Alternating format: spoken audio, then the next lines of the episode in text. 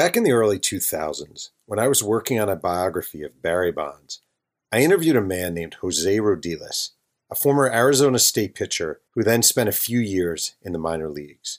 Jose gave me some great college memories of Barry Bonds, unrivaled details of a superstar before superstardom. And a day or two after speaking with Jose, I approached Barry at his lockers in the San Francisco Giants clubhouse, asking for his cooperation. Just so you know, I told him, I've interviewed hundreds of people, old teammates, old coaches. I just spoke with Jose Rodiles. Jose Rodiles, Bond said. I don't know who that is. And then he walked away. Hmm, I thought. That's weird. So I called Jose the next day and I said, This might sound strange, but Barry told me he doesn't know you. Doesn't know me, Jose Rodiles replied. The guy was in my fucking wedding.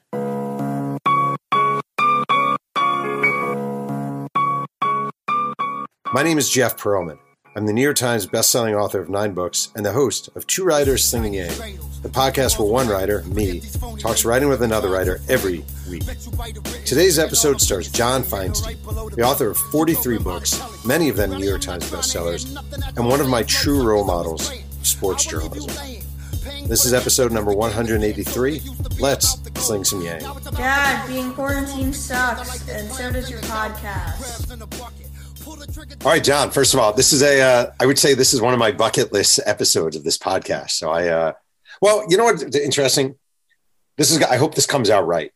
Every now and then, people will say to me, "Oh, you're trying to be Feinstein." I'm up. To, I've written nine books, and I'm working on my tenth, and you've written eight million books, and people are like, "Oh, you're trying to be Feinstein." I'm like, I'm not trying to be you, because every book I write kills me. And I was actually thinking about that You've written more than 40. How many I, on your website is 42? Is it 42 accurate? 43 number? now. I have a, a new kids book that just came out. All right. So 43 books. I've written nine. And I honestly, every book I write guts me, truly guts me and kills mm-hmm. me.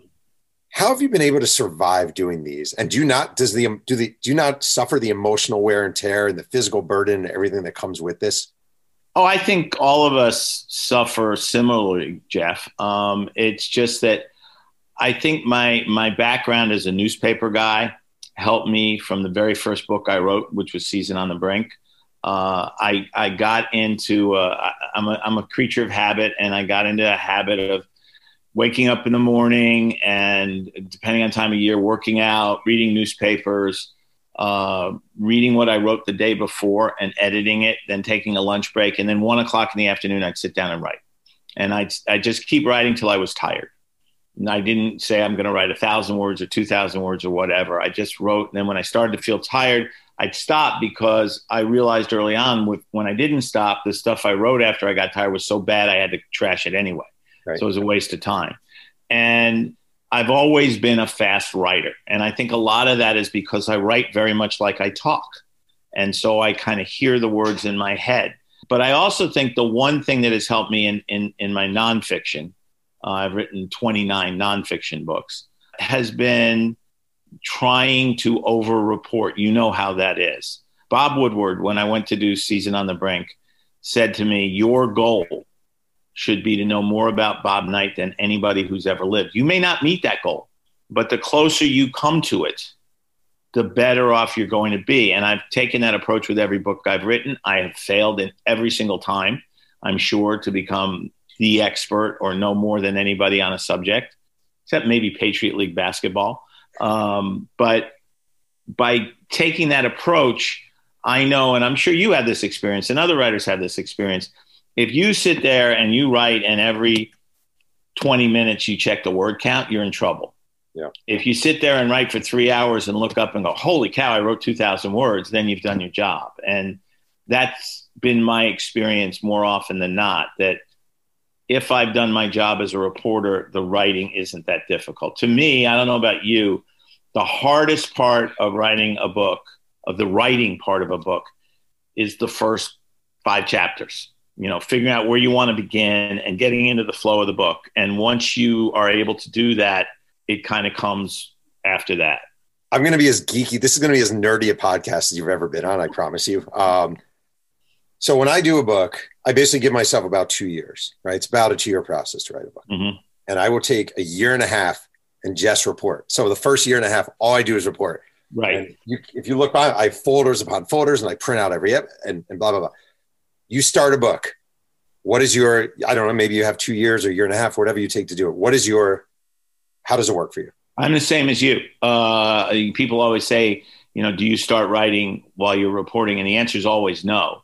Uh, for me, it's because I don't know my beginning until I know my ending.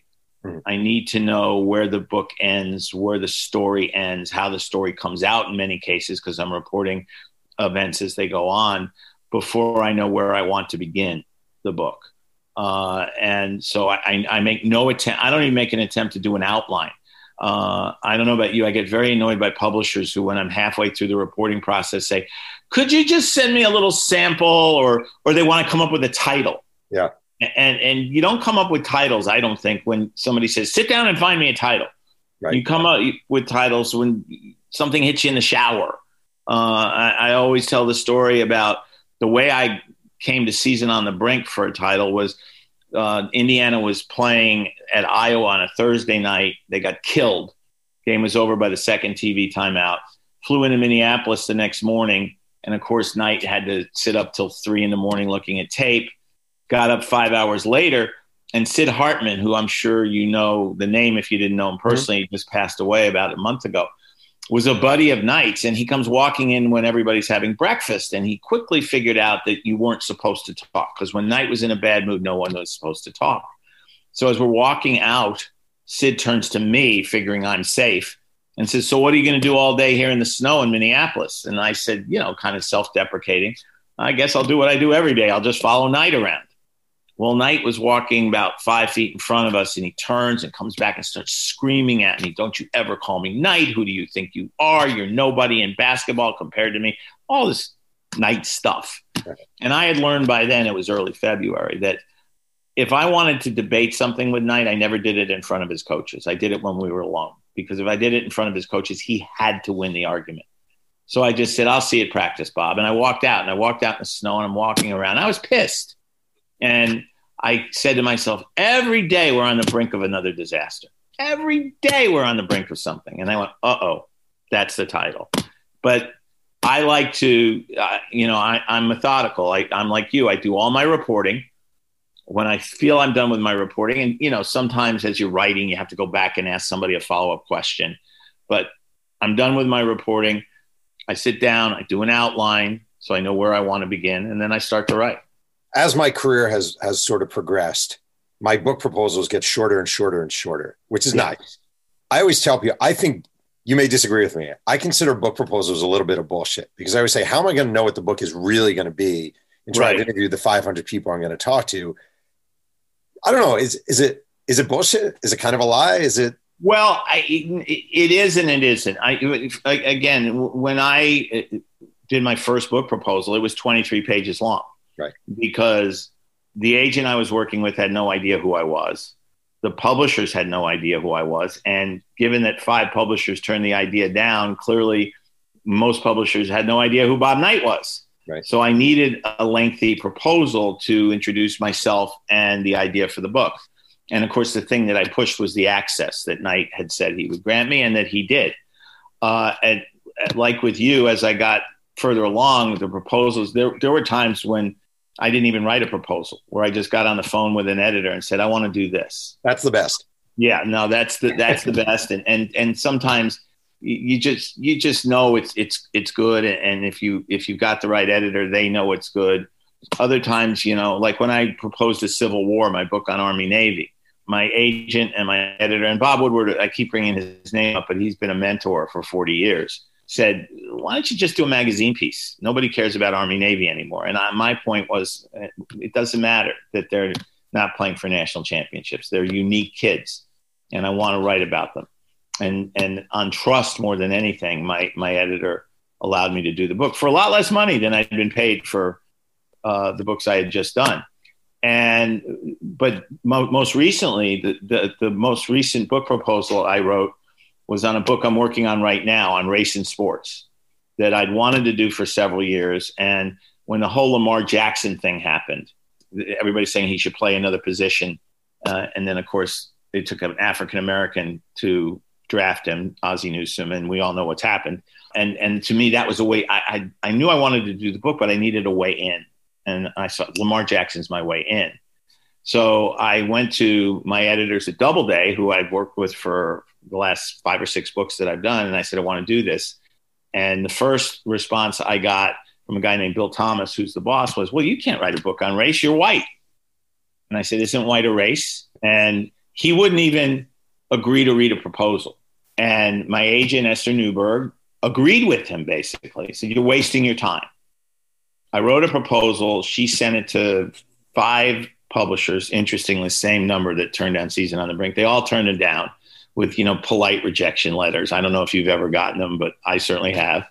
And I finally went back to Michael Pietsch, who had been my editor at Little Brown for 15 of my books, and he's now the CEO of Hachette. And I said, Michael, you know how I work. You know why I'd want to do this book. And he was the one who finally agreed to let me do it.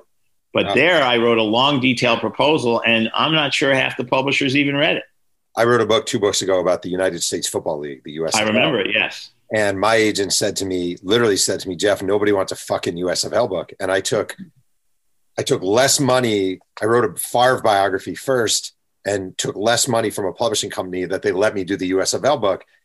The satisfaction when that book made the New York Times list, it's one of those right. things. Like you know, you know it's right. a good book. You know right. you have a good book. And, and, yeah, and, and and one of the things that bothers me, especially today, because when I first started writing books, you had to sell an editor.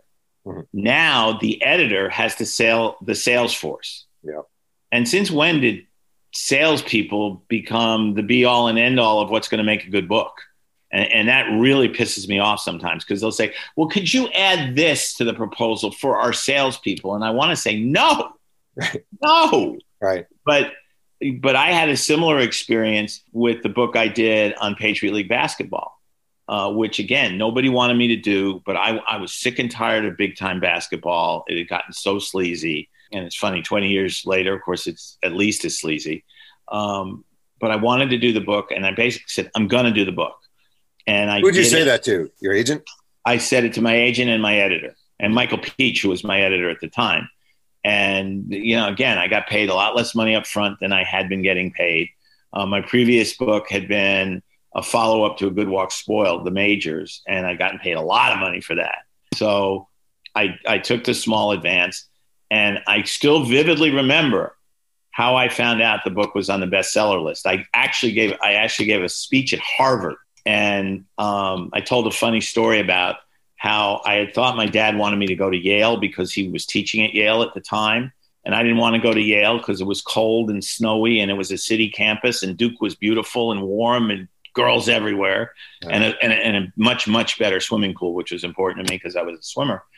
And I finally said to my dad, Dad, I got to go to school where I want to go, not where you want me to go. He said, Well, you, you never even applied where I wanted you to go. Said, what are you talking about? I applied to Yale. I got into Yale. He said, I wanted you to go to Harvard. And I said, You never said a word about Harvard. He said, Yeah, I knew you couldn't get in there. so I had told that story at, at Harvard, and I was driving down the Massachusetts Turnpike to Hartford because I was doing stuff in Hartford the next day and I pulled off the road at the last rest stop before I 84, got something from McDonald's, went to the bathroom, got gas, and I called to check my messages at home. This is 2000 before we all had cell phones. And there was a message on the phone from Esther Newberg, my agent, and all it said was number 12. And I literally started jumping up and down right there. Uh, I was so excited about it. And I can I can honestly say I was ex- as excited about that as I was when the two books I had that went to number one went to number one. So I know how you felt about the, the USFL book. I can I can relate. I'm sure you've had these. I did a I had a Cowboys book come out, '90s Cowboys book, and I did a uh, a book event at the SMU bookstore, and I would say seven people were there, and I walk out kind of dejected, and my right. agent calls, and he's like, he goes, "You're number seven, motherfucker," and I was like, oh. you know, like yeah, I mean, we all have those moments. I mean, you talk about uh, doing book signings. I, I, can tell you both sides in my life. The first book signing I ever did was in Bloomington, okay. shortly after Season on the Brink came out, and it was at a place called TIS Bookstore that was right off the campus. And I was supposed to be there at two o'clock, and I pulled up at one forty-five. And as I walked in, there was a line around the bookstore, around the block, and I'm going, "What is going on here?" They what they, they got some celebrity here, and, and I'm no nobody's going to buy my book. I mean, the book was just out. And I walked in, and the manager said, "How do you like the line?" And I said, "Well, who's it for?" He said, "It's for you." and for me, I ended up signing more than a thousand books. That's awesome. And then went to another bookstore, and that day sold another thousand books. The next year, I was sent to the Miami Book Fair. I don't know if you've ever been there, but it's a big deal book fair. Yeah. And this was when my two years later, when my second book came out, A Season Inside, and I went to check in, author check in, and they said, "Oh yes, you're on the Children's Alley." I said, "The Children's Alley? What are you talking about?" Well, it's a sports book. We put you on the Children's Alley. Okay. So I go where they tell me to go, and the first thing they had us do was, you know, there were like seven authors. The other six had written books like Goodnight Moon, you know, and and and people were lining up with their four year olds to get the book signed. And then there was me. And so we're all sat, sitting at tables and nobody comes near me. I mean, nobody. Finally, a guy walks up and says, Are you John Feinstein?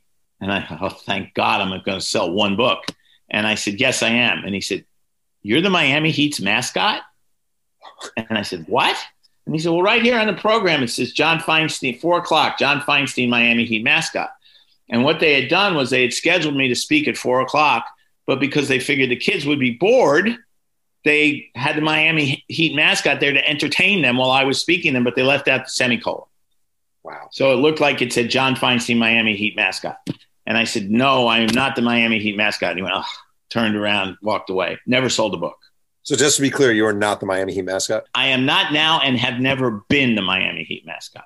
The day after my agent called me and said, You're number six, seven, whatever, they arranged a signing at Fort Hood and I was, they were like, it's going to be great, blah, blah, blah. It's big, blah, blah. I drive out. It was like a three hour drive early in the morning. I get to Fort Hood. I'm picturing like a room, maybe a bunch of soldiers, you know, and you're talking about the Cowboys. They put me in front of their, basically their Walmart on the base with a stack of books and a table. And they go, attention customers, Jeff Pearlman is signing his book. Four hours, three books signed. Well, you did better than I did in Miami. Look at it that way. Have you had a good number of bad book signings, or was that your only one? Like, have you had your fair? Oh, I've had a, I've had some others that you would certainly not describe as good. I remember doing one in Detroit uh, where I sold one book, um, but I I've become more careful because, as you know, bookstores will always say, "Oh, come and do a book signing," because they can send back all the books they don't sell. Right. They get them on consignment. If they get hundred Jeff Pearlman books and you sell three, the ninety-seven go, but they keep two more you know, they get you to sign some stock. So they might sign, they might keep 10 and then the rest will go back. So what I, I try to sort of pick and choose now, I say, well, what, what makes you think this will do well? And oftentimes they, you know, they have a good answer and, and, and the book signings are successful and I enjoy them actually, mm-hmm. except when you're in Miami or whatever. But I enjoy them because I like meeting people and having them tell me stories about their experiences, either with people I've written about. Although, if I hear one more story about it, I was standing near Tiger Woods when he hit a six iron on the 14th hole at Augusta. I'm going to throw up. Right. My friend, a friend of mine, Jon Wertheim. I don't know if you know him. It's sports. I know Jon. Sure. He uh, he once did a signing. He had a book come out about Indiana high school basketball, and they sent him to a bookstore in Indiana. And he gets to the bookstore, and the bookstore is closed. Doesn't exist. It actually was shut down and closed. And he calls his publisher and says the bookstore is not here. And the publisher says that's weird. They've always been good to us.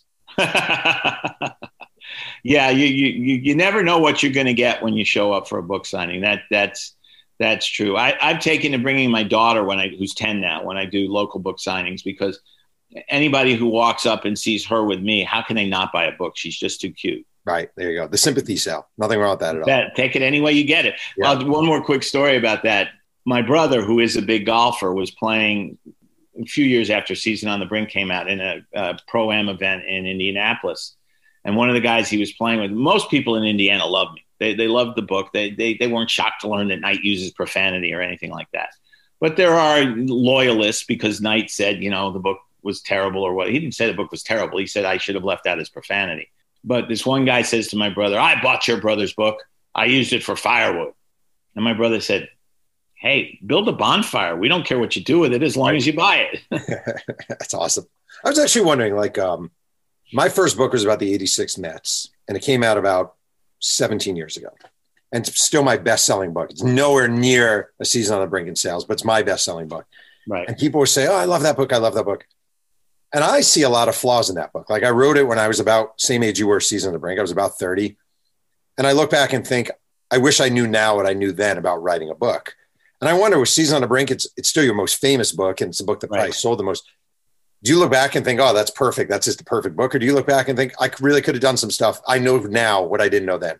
I have never looked back at a book and I do look back at them for different reasons. Sometimes it's just to look up a fact or something, but mm-hmm. I've never looked back at a book and seen anything close to perfection. Uh, I, I, I, think I'm a better writer now. I like to think I'm a better writer now than I was back then. I remember Dean Smith used to always say, I think I'm a better coach now than I was a year ago. I hope I'm a better coach a year from now than I am now. And I look at it that way with writing. I mean, I try to read good writers uh, as much as I can. I look at sentence structure a lot more now uh, than I used to. I mean, I used to, honestly, Jeff, I used to end sentences with prepositions all the time. Right. And for some reason, editors didn't fix it.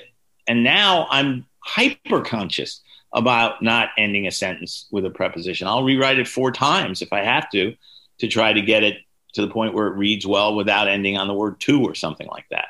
Right. So I have never thought Season on the Brink was my best book. I, I, I think Knight made it what it was because he did he stuck 100% to the access that he'd promised me and you know, people ask me all the time about why I say good things about him, even though he's got huge flaws. I mean, he, he's he's a bully. He can be very mean spirited. He's not loyal uh, to to friends the way he should be. But and and you know, he said terrible things about me that were not true. But I couldn't have written that book without the access he gave me, and he never backed off from it. So for that, I'm I will always be grateful.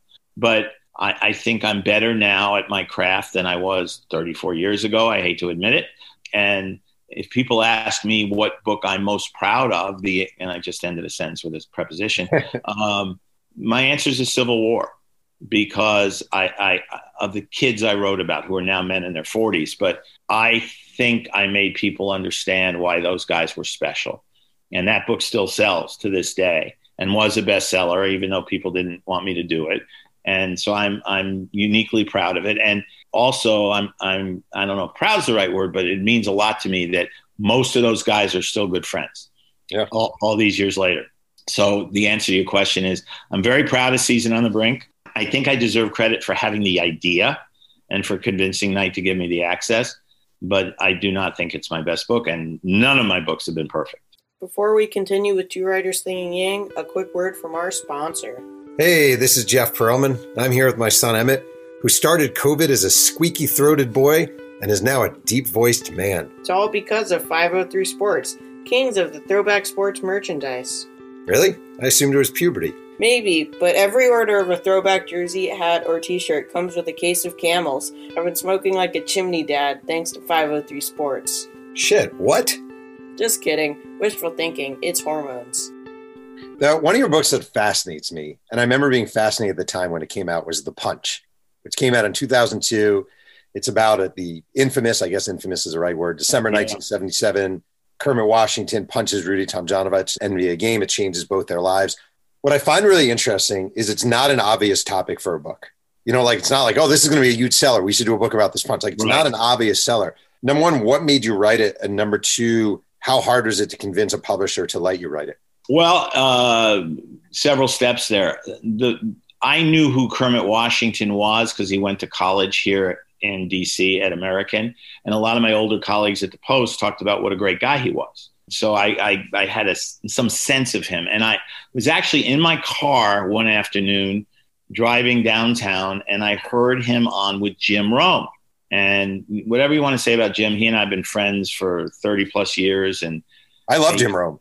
He's been great to me, and yeah. and I, and so I was listening to his show, and he had Kermit on, and Jim's a very good interviewer. He's underrated as an interviewer, and I heard this incredible pain in Kermit's voice as he was uh, as he was talking, and as soon as I got home, I called Travis Rogers, who was then Jim's producer, and I said, "Do you have a number for Kermit?" And he gave me Kermit's number. I called him right away. Uh, he was running a restaurant. He had a restaurant in Portland called Slam and I got him on the phone and I told him who I was and that I had heard his interview and would he be willing to, to cooperate on a book if I could get get it put it together? And he said, He said, Yes, I'd be happy to, but you'll never get Rudy to do it. And I didn't know if that was true or not. But I then put in a call to the Houston Rockets to see if I could somehow talk to Rudy. And the PR guy, who now works for the NBA and who is a good friend of mine, in spite of the fact that he went to Notre Dame, said, Write Rudy a letter. Write him a letter.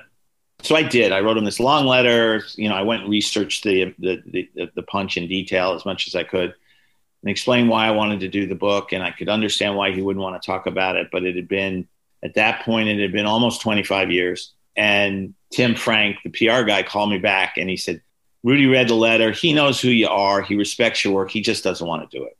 So I thought, okay, I gave it my best shot. And I'll try to make this long story a little shorter. I then started in on another golf book, but my my second child had just been born, and it was going to mean a lot of travel to do the work for this book. And I just I knew I didn't want to do it. I just knew I, I had a contract. I knew I didn't want to do it. So I drove to New York to see my editor Michael Pietsch to tell him in person that I didn't want to go through with the book. And literally, Jeff, as I was driving across the Delaware Memorial Bridge, I was listening to WIP, the all sports station in Philadelphia. And it was an update. And they said the Houston Rockets will be in town tomorrow to play the 76ers. And I just, something said to me, there, there, there's a karma thing or something going on here. I'm, I'm giving up on this book. I'm on my way to New York and I hear this. So I called Tim Frank again and I said, Is there any chance Rudy would talk to me in person if I came to Philly tomorrow? He said, Let me ask him. So Tim called me and he said, Come to our shoot around at noon. And when shoot around's over, Rudy will talk to you. And I'm thinking, Great, he's going to talk to me walking to the bus. But okay. Drove up to Philly, got there during the shoot around. And as the shoot around was ending, they were still shooting free throws. Rudy walks over, shakes hands, and says, I understand you wanted to talk to me. And what I had done, Jeff, I don't know if you ever went through this, but I compiled a Letterman's list of the 10 reasons he should do the book. So we sat down in an empty section and I started into my list. And I started with number 10. And I think I got to nine. And he said, I'll do it. And I was stunned. I, you know, he turned me down. He said, I'll do it. And I said, Really? And he said, Yep, I'll do it.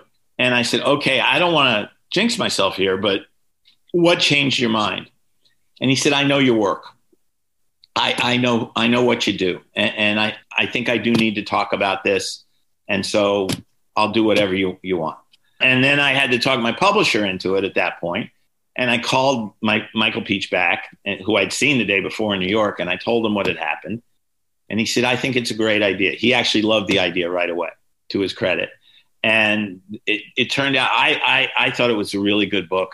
Rudy was very honest. He talked about going through alcoholism and how he recovered from it. And he and Kermit actually became friends after the book. I sort of I sort of connected them. So that's people. It's funny how people will some, sometimes out of the blue say to me, "I love the punch" or "I love the Civil War" or whatever.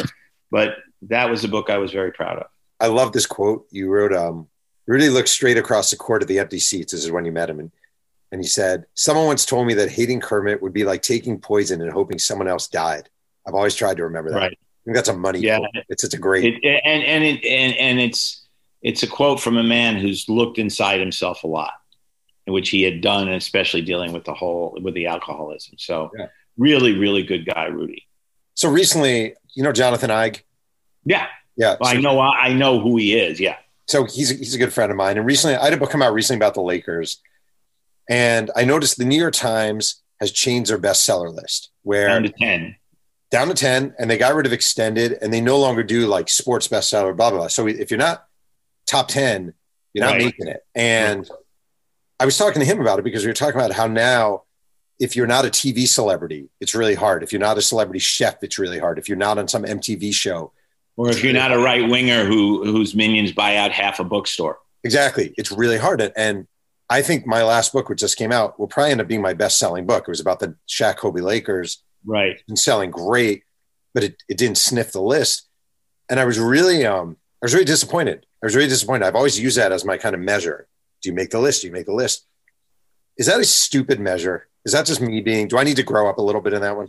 No, I, I think it's a human measure for all the reasons you mentioned. We, we all have to accept the fact that make, making the list isn't going to be as easy as it was. I mean, there was a period in my life, I don't want to sound conceited, but making the list was like an automatic for me, right. particularly with my nonfiction, but even some of my fiction. And now it's not. Um, the book I did most recently, The Back Roads to March, which came out in March, and it was hurt in terms of publicity because of the pandemic. I was supposed to go on the news hour the night before everything shut down. And obviously, once that happened, I was canceled. So you, you lose stuff like that. Um, and I didn't, it didn't make the list, but it's selling, it's sold extremely well because people were looking for something to do during the pandemic and they didn't have the tournament to watch. Right. So you, you have to, I try not to judge my books on sales or on whether they make the list. And yet, of course, I'm affected by it and you, I also try. I've been very lucky with reviews through the years. Uh, I mean, ninety-five percent of my reviews have probably been good to gr- very good to great, and yet I still pout a little bit about some of the bad ones. So ultimately, I try to judge: Did I do my job? Did I did I write a good book? And I think I'm a pretty good judge of a good book because I've read a lot of books. But it's only human to say I'd like to be on the list, and I, I don't know why the Times has done that. I've asked my agent about it, and she just goes into a tirade about what a bunch of assholes they are. Yeah. And they pretty much are. Yeah. Because it, it, it, what it does is it hurts the book business at a time when the book business is struggling. I mean, it's better to have more books be able to be identified as New York Times bestsellers. And I, I've never known why the New York Times list is the list, but it is. Yeah. And you know, with the extended list, there was a period there where like every book that was published, it said New York Times bestseller on it. Yeah. But there, there's a happy, happy middle ground, and I think the Times has gone too far in one direction. I mean, even Tom Brady's book didn't make their list. Yeah. You think that was automatic? Do you feel like there are people in the literary world who take the kind of books that we write and dismiss them as useless bullshit yeah. Oh, yeah. I mean, yeah. Of course, there are people like that. I, you know, early in my career at the Post, I, I, worked in Metro for several years. I was a night police reporter, a courts reporter, and a political reporter. And when I went back to sports, one of my closest friends is David Maraniss. Love him. David and I went to lunch with a guy named Patrick Tyler, who is an investigative reporter, went from the Post to the New York Times. Nice guy. But uh, we were while we were having lunch, Pat said to me, you know, I'm really sorry, John. I just don't read your your stuff anymore because by the time I get through the front page and and and Metro and and uh, op-ed, I just don't have time to read sports. And he looked at David and he said, "Do you have that problem, David?" And David said, "No, because I start with sports." And there are always going to be people who are going to think it's beneath them uh, to read sports or to for you know and look down at people like you and me who write about sports. I wrestled with that a little bit when I went back to sports because again, Woodward basically recruited me to stay and work with him, which was awfully hard to turn down. But sports was my number one passion, and it still is. I, I think that those are people that aren't worth worrying about. You write for the people who understand. See, I, what I've always said, Jeff, and I think the same is true of you, is I write about people. I don't write about games. I write about people who happen to be in sports, whether they're players or coaches or, or whatever, managers, umpires. If you have a good story, uh, that's what, again, the, the Army Navy book. None of those kids went on to be rich and famous, but there are great stories to be told, whether people are famous or not famous. And, and I don't, or in sports or not in sports. Do you have tricks to get people? You're very good, obviously, at getting people to open up to you and confide in you and sort of engage with you. Are there tricks you've learned along the way? I don't know if I have tricks. I, I think the, the, as you know, the advantage of writing a book is that you have time, mm-hmm. and and you can develop trust with people. And you know, when I'm doing books that are, as I said before, ongoing, there are days like when I've done golf books. There there have been days where I'm supposed to talk to someone after they play, and if the guy shoots 75 I'll always say to them, "Hey, look, if you want to postpone this, you, you don't feel like talking." A lot, of time, a lot of times they'll say, "No, no, no, it's fine," and other times they'll say, "Yeah, can we do it another day?" My favorite one was when I was doing a good walk. Spoiled. Curtis Strange was one of my guys, and Curtis, good guy, bad temper, and he's playing at the Memorial Jack Nicklaus's tournament, and we're supposed to have dinner. And in, the, in those situations, I'd always try to walk with the guy, so I had a sense of his day and his round when we were talking. So I walked with him, and he's playing fine. He's two under par through 16 holes, and then he finishes double bogey, double bogey. So now I'm not sure what, what's going to happen. So I waited for him outside the scoring tent, and he walks out of the scoring tent, looks right at me, and just keeps going. Okay. Then he goes out on the range. And in those days at Nicklaus's tournament, because he wanted to make it like the Masters, the media wasn't allowed on the range. So I waited till he came off the range. He comes off the range, same thing, looks right at me, keeps going. So when he walked by me the second time, I finally said, So I, I guess we're not going to have dinner today. And he goes, What was your first goddamn clue? I said, The first goddamn double bogey. And he started laughing. And he said, I'll meet you in the lobby at seven o'clock. And, and it was fine. But the, the advantage of a book is you're not on deadline. You know, you don't have to talk to the guy who's just given up a game-winning home run or you know missed missed a, a game-winning basket, whatever it might be. And so you do have a chance to develop trust with people. And the other thing I've always done, Jeff, is I try very hard to talk to people in situations where I'm not reporting, where I'll walk out on the range yeah. at a golf tournament without a notebook and I'll just start talking about last night's basketball game or how's your family or try to remember, you know, the guy who has the 12 year old son who's a soccer player. And that way they see you as a human being, not just as a reporter. And I think that's helped me a lot too. Do you transcribe your own interviews? I do. I do. Um, I when I did my first baseball book uh, back in 1992, which was called Play Ball, I hired someone to transcribe. And what I found was two things. One, it, if they can't hear something clearly, they just write inaudible, and you got to go back and listen to the tape anyway to find out what what you might have missed. But beyond that, I realized that when I transcribe, I hear things on the tape that I didn't hear during the interview. Because you know, when you're doing an interview, especially when it's a long one, you're always thinking, okay, what have I missed? What do I need to ask next? How much longer do I have? You get a little distracted sometimes. Yeah. So when you, but when you, you're transcribing, even though it's it's tedious work, as you know. You you pick up stuff that you miss. So yes, I always transcribe my own stuff. I've gone a little lazy with my recent book project, and I found a, a college kid who came to me and said, "I'll transcribe for a quarter a minute." And I was like, that's a pretty good deal. And now a I'm a little worried because I actually agree with you. I think it embeds the information in your head when you transcribe it. So I'm worried that my laziness. Well, you see what happens. You yeah. see what happens. And and and and remember, if when you when you get the transcriptions back, and this is what I did with the baseball book, uh, if it doesn't contain everything you thought was there, you can go back and do it then anyway. Right. Um, I just want to say something that made me laugh. I'm, i was reading your Amazon reviews of uh, the Backroads to March, your most recent book.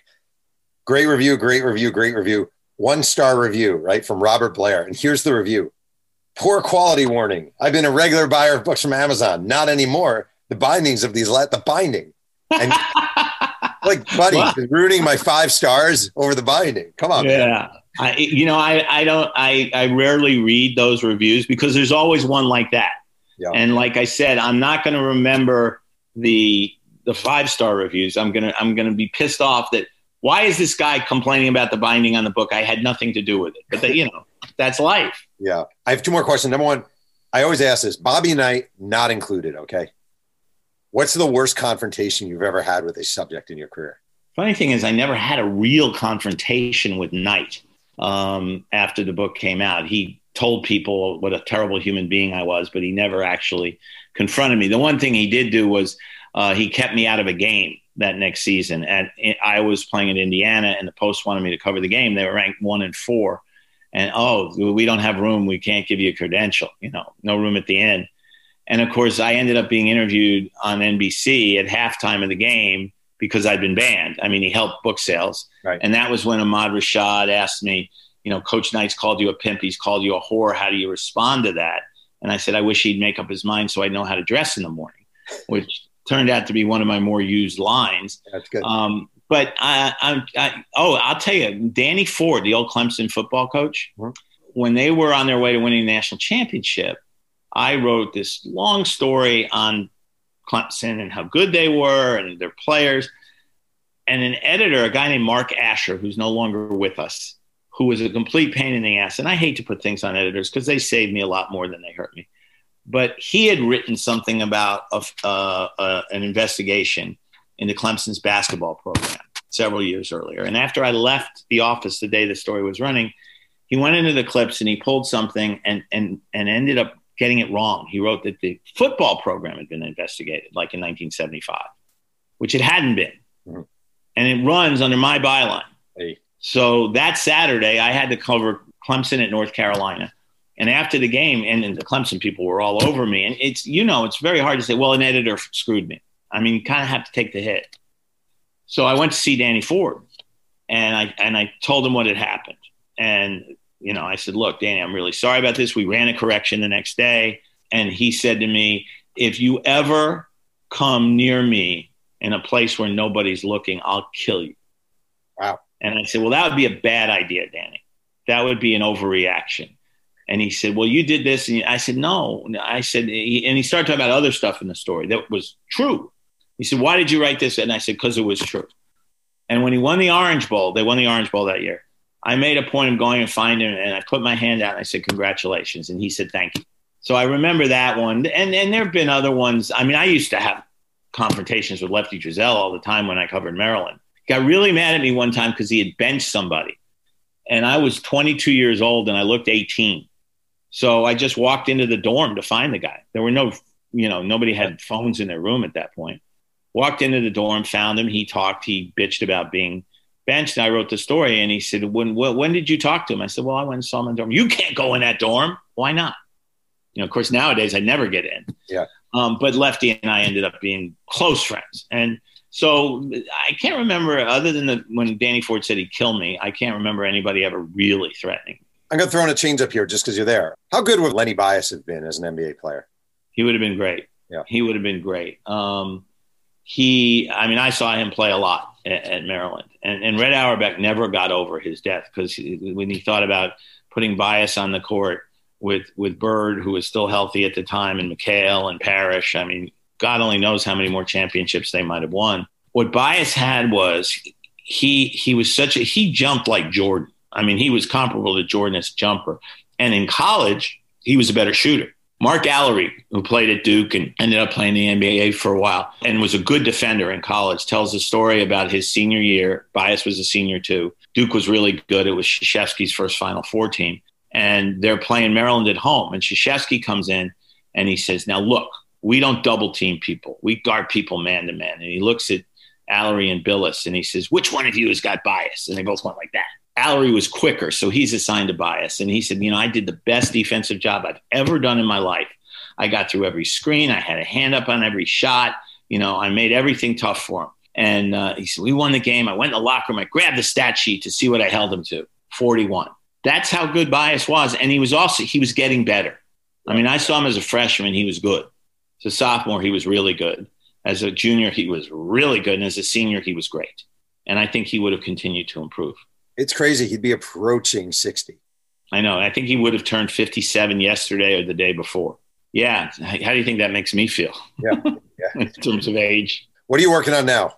Well, thanks for asking. I actually have a bunch of stuff going on because the pandemic sort of made me look in different directions for things to do. I mean, I have a, a new kids book out. Uh, this one is called Game Changers. And interestingly, I wrote it a year ago, uh, more than a year ago now, and it has a racial element to it. And it, it, involves junior high school basketball, but there's a, a, a coach who is, is a, a latent racist, and it leads to all sorts of problems uh, within this basketball team. Uh, and I was never thinking about George Floyd or anything like that when I wrote it. But I have always, I believe for years and still believe that race is the elephant in the room, both in sports and in society. And we're certainly seeing that right now. And I've done something I've never done before. I've done an audio book. An audible book. And I, I, I interviewed five people who I've known for years and years. Krzyzewski, Tom Izzo, Mary Carillo, David Feherty, and Steve Kerr they're all really smart people. They all have unique stories, and I've known them all forever. So the book is called The Friends I've Made, and it's about five hours long, about an hour each. And uh, I, I, people, at least early response, find some of the things that they've said to me fascinating. A lot going on uh, right now. Do you feel like as print has this sort of uncertainty to it, even books to a certain degree, yeah you feel sort of a need to continue to not maybe not reinvent but sort of play with different areas and maybe you never would have thought of well i think it's there's two things to it jeff one i think when you do new things it keeps you fresh Mhm. uh, tony kornheiser made a point to me many years ago that i still remember the first summer i covered tennis 1985. He said, This is the best work you've ever done. And I said, Well, why? I mean, I, am a basketball guy. I know basketball best. He said, That's the point. You had to work harder because you don't know as many people in tennis and you haven't been around the sport as much and you did work harder. And it's so I always try to look for fresh things yeah. that will keep me motivated to keep learning. Uh, I think that's certainly part of it. And yeah, I, I, we all know that our business publishing has certainly changed. Uh, I mean, even John Grisham's making less money than he used to make. And I love working for the Washington Post. I'll work for the Washington Post as long as they let me. I still love print journalism, whether it's online or in the newspaper itself. I love the rush of writing on deadline uh, and telling a story in that context. But at the same time, I need to be doing different things too. Just, just you know, I, I, I, I don't have as much energy now as I did 40 years ago. Jeff, and, and I know that, and uh, so I, I try to look for things that will energize me. You know, I would buy your next book, but I just was really turned off by the binding of the last book. really was upsetting. Buy it on Kindle. well, John, seriously, I, I was actually thinking this. Like, people in sports are always like, "Oh, I wouldn't be able to do this if blah blah blah blah." blah. But I do feel like you really have paved a way or a path for people, other people like myself, to do this in their profession. And I have immense, immense respect and appreciation for your work. I really do. And I, I'm flattered that you did this today, and it, it means a lot to me. It really does. Well, I'm flattered that you asked, to be honest, and and and thank you for the kind words. And I, I have always enjoyed your work. Um, not that we want to get into a love fest here, but I have, and uh, I do. I do. I, I have to say, I get a tremendous feeling of pride when younger writers like yourself um, say to me that I somehow contributed to them doing what they do because that mean that does mean a lot to me. I'm just happy to be still considered a younger writer. I would take that. Well, it's all relative, right? uh, leave you with a last quick story. I ran into John Wooden at the Final Four in 2003, uh-huh. and he, he was always great to me. He's a wonderful man. And he said to me, What are you working on? And I said, Coach, I'm doing a book on a dear friend of yours, Red Auerbach. He said, Oh, Red, he's such a nice young man. Red was 86, awesome. but John was 93. Right, right, right, so right. so if I ever want to feel young, just talk to Feinstein. You'll feel. I'll feel talk to me, and you'll feel young. Yes, I can do that for a lot of people now. Unfortunately. I want to thank today's guest, John Feinstein, for joining me on Two Writers Slinging Yang. You can follow John on Twitter at jfeinsteinbooks and visit his website, jfeinsteinbooks.com. Music is by the fantastic MC Whitell. Thanks again for joining me, and remember, keep writing.